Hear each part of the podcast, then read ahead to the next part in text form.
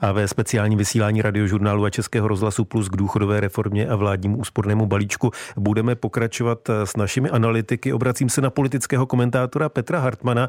My jsme teď slyšeli eh, to, jak k tomu chtějí přistoupit opoziční strany. Slyšeli jsme také výtky od Karla Havlíčka, že vláda měla jednat dopředu s opozicí, že hlavně měla jednat s koaličními partnery. Jak vy vnímáte to, co teď vláda dopředstavovává ve Strakově akademii. Je to něco, o čem je ochotné ještě jednat, co ještě v těch dalších týdnech a měsících může doznat změny, a nebo očekáváte podobný přístup jako třeba u snížení valorizaci penzí, to znamená, že vláda za každou cenu to bude chtět prosadit v té podobě, jakou dnes prezentuje? Vzhledem k tomu, že vláda vyvolala nějaké očekávání, že eh, premiér, když představoval ten konsolidační balíček, tak hovořil o tom, že jsou zatím dlouhé týdny eh, práce, analýz a tak dále, eh, tak by bylo asi podivné, kdyby nyní tedy přistoupila vláda k tomu, že by začala ten konsolidační balíček nějakým zásadním způsobem měnit. Tak to se úplně očekávat nedá. Rovněž se nedalo očekávat, že by vláda dosáhla nějaké schody, kdyby jednala s opozicí. Tak to si myslím, že úplně reálné není a je přirozené, že když někdo tedy ve volbách získá většinu, sformuje nějakou vládu, takže má mít prostor k tomu, aby prosadil ty své představy a pochopitelně pak za to nese plnou politickou zodpovědnost. Takže si myslím, že je důležité, aby komunikovala vláda s opozicí a uvidíme, jak to bude fungovat v budoucnosti i z pohledu třeba dění v poslanecké sněmovně, protože některá ta opatření vyžadují změny zákonů, jak jsme se mohli názorně přesvědčit například u eh, snahy vlády prosadit jednorázovou změnu valorizace penzí, tak jsme tam byli svědky mnoha hodinových, mnoha denních obstrukcí a tak dále, a což pak brzdí eh, pochopitelně práci sněmovny, protože se nemůže věnovat dalším věcem. Takže to bude velmi důležité. No a v neposlední řadě také by bylo důležité, kdyby přece jenom na těch úplně základních principech se nějaká schoda našla mezi vládou a opozicí z toho důvodu, že aby po volbách zase nebylo všechno jinak, jak jsme byli svědky už v minulosti. Jana Klímová vlastně už v prvním komentáři těch detailů, které představil Zbigněk Stanjura, mluvila o tom, že to dopadne hlavně na podnikatele, což je něco, co zdůrazňoval i Karel Havlíček. Eh, očekáváš silný lobistický tlak eh, od různých podnikatelských skupin, od svazu průmyslu a tak dále a tak dále, od eh, partnerů v tripartitě a může tenhle ten tlak vést k něčemu podobnému, čeho jsme vlastně byli svědky u té vášnivé debaty u spotřební daně z vína, to znamená, že nakonec vláda vláda ustoupila? Eh, očekávám, že tam ty tlaky budou. Eh, Svazu průmyslu se určitě nebude eh, líbit to zvýšení daní. Oni už to avizovali, že pokud by k tomu mělo dojít, že to budou považovat za velmi nešťastné. Na druhou stranu, pokud vím z takových těch neoficiálních informací a hovorů z politiky, tak oni to prostě zdůvodňují tím, že že se musí všichni podílet eh, nějakým způsobem na eh, konzolidaci veřejných financí a že eh, podniky čerpaly velkou podporu od státu v minulých eh, letech, ať už to bylo za covidu nebo i v energetické krizi a že teď je čas na to, aby státu něco vrátili. Eh, to, si, to je vlastně ten hlavní argument, který sice dneska nezazněl. Eh, ministr financí tam zmínil jenom, že jsou prostě nízké ale ehm, eh, což je pravda, ale prostě neřekl to B, že jsou tam i ty náklady, další náklady na práci, a které jsou naopak vysoké. Takže tam určitě odpor, eh, odpor bude. Eh, otázka je, co,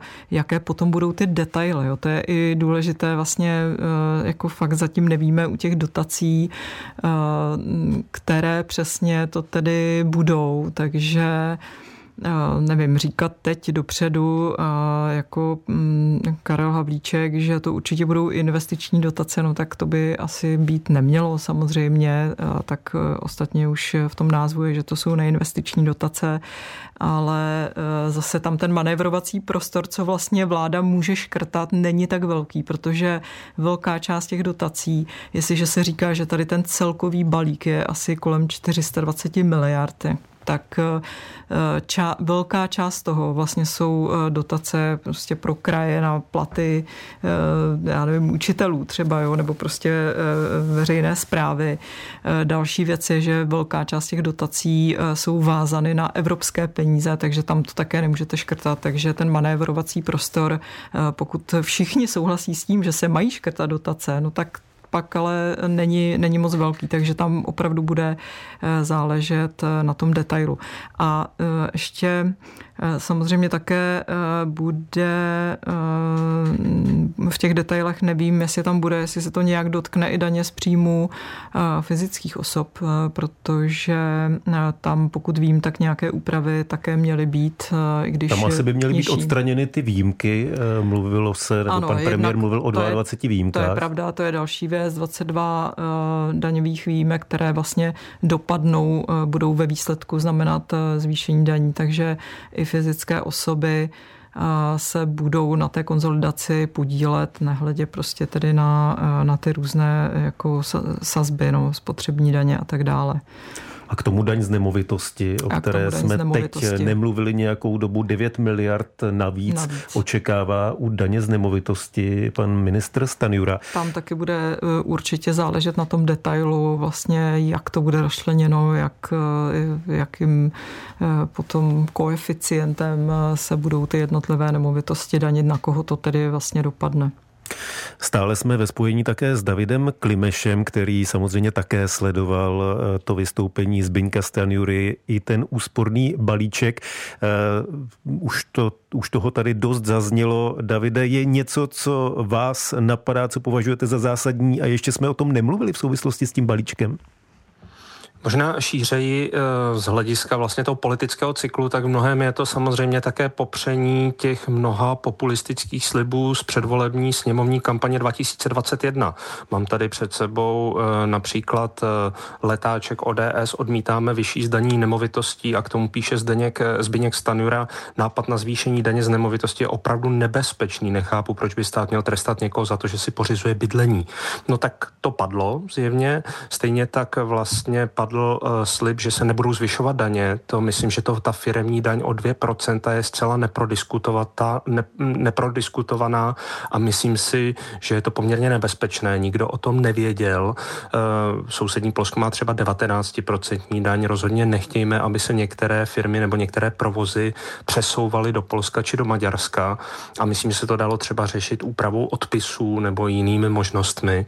A uh, správně, jak říká Jana Klímová, tak tady ještě velké velké vlastně daňové zatížení té práce. Takže myslím si, že tohle je naprosto nepromyšlené a možná poslední věc, která mně přijde eh, podstatná, je to takové tančení okolo toho posledního slibu, která, který zjevně je pro vládu nejzásadnější, že nepřiznat, že zrušení superhrubé mzdy a následně prudké snížení vlastně té sazby z daně z příjmu fyzických osob, že to byl prostě omyl za 100 miliard a proto vlastně nyní musí poměrně výrazně více platit firmy eh, na pojistném, případně v nemovitostní dani.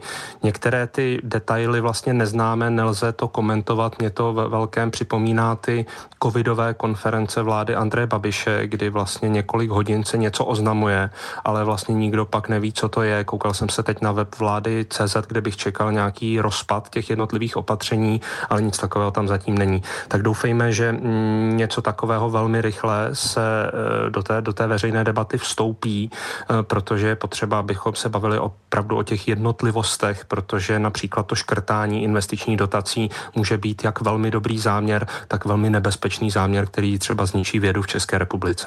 My samozřejmě také na ty detaily netrpělivě čekáme, jakmile budou, také budeme rozebírat v našem vysílání. Vrátíme se k balíčku eh, v našem večerním vysílání. Konec konců už předtím odpoledne, zítra v poledne eh, přineseme speciál hodinový, kde už bychom snad měli mít i propočty dopadů jednotlivých těch opatření.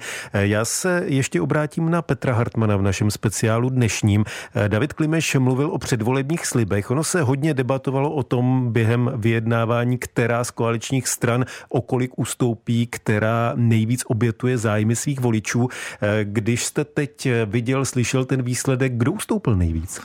Eh, tak ono to zní paradoxně, protože skutečně, když si vezmeme ODS, že se prezentuje jako pravicová strana, která nechce zvyšovat daňové zatížení v této zemi. Strana, která se opírá o voliče typu osob samostatně výdělečně činných živnostníků, tak by se mohlo zdát na první pohled z toho alespoň hrubého výčtu toho, co známe, že ODS musela ustoupit od některých svých principů. Když se podíváme na ty předvolební sliby, tak pak samozřejmě také záleží na komunikaci, protože pokud by vláda vysvětlovala, že sliby činila v době, kdy ještě nevěděla, že vypukne válka na Ukrajině, že tak dramaticky vzrostou ceny energii a podobně, tak že zkrátka třeba by ty sliby v současné době už takto neformulovala a tak dále. Takže je to složité a skutečně je důležité, aby ta komunikace vlády dávala smysl, aby lidé, kteří tak detailně se o to nezajímají, aby to chápali, ale pokud budou představitelé vlády komunikovat v tom stylu, že museli jsme dělat zásadní změny v sazbách DPH kvůli tomu, abychom nevybrali nic navíc, tak lidi, kteří se o to nezajímají, tak tomu příliš nebudou rozumět a může to být jeden z kroků k tomu, který povede k tomu, že lidé budou vnímat eh, ty změny vlády jako nepochopitelné. Eh, při těch dalších jednáních ještě stručně se zeptám, měl by nějakou roli sehrát nový prezident Petr Pavel? Měl by právě v téhleté situaci zkusit hrát roli nějakého moderátora mezi koalicí, opozicí, mezi sociálními partnery? Eh, tak ono už se o to pokouší, ale pochopitelně to rozhodnutí je na vládě. Ta nese tu odpovědnost a musí ty věci prosadit a eh, Petr Pavel maximálně může vládě méně komplikovat život tím, že nebude vetovat případně třeba ty zákony, které k tomu jsou potřeba. Říká Petr Hartmann, který s Janou Klímovou byli hosty našeho speciálu k vládnímu palíčku a také k důchodové reformě. Eh, v tomto tématu budeme pokračovat pokračovat za chvíli. Pro tuto chvíli se od mikrofonu loučí Tomáš Pancíř.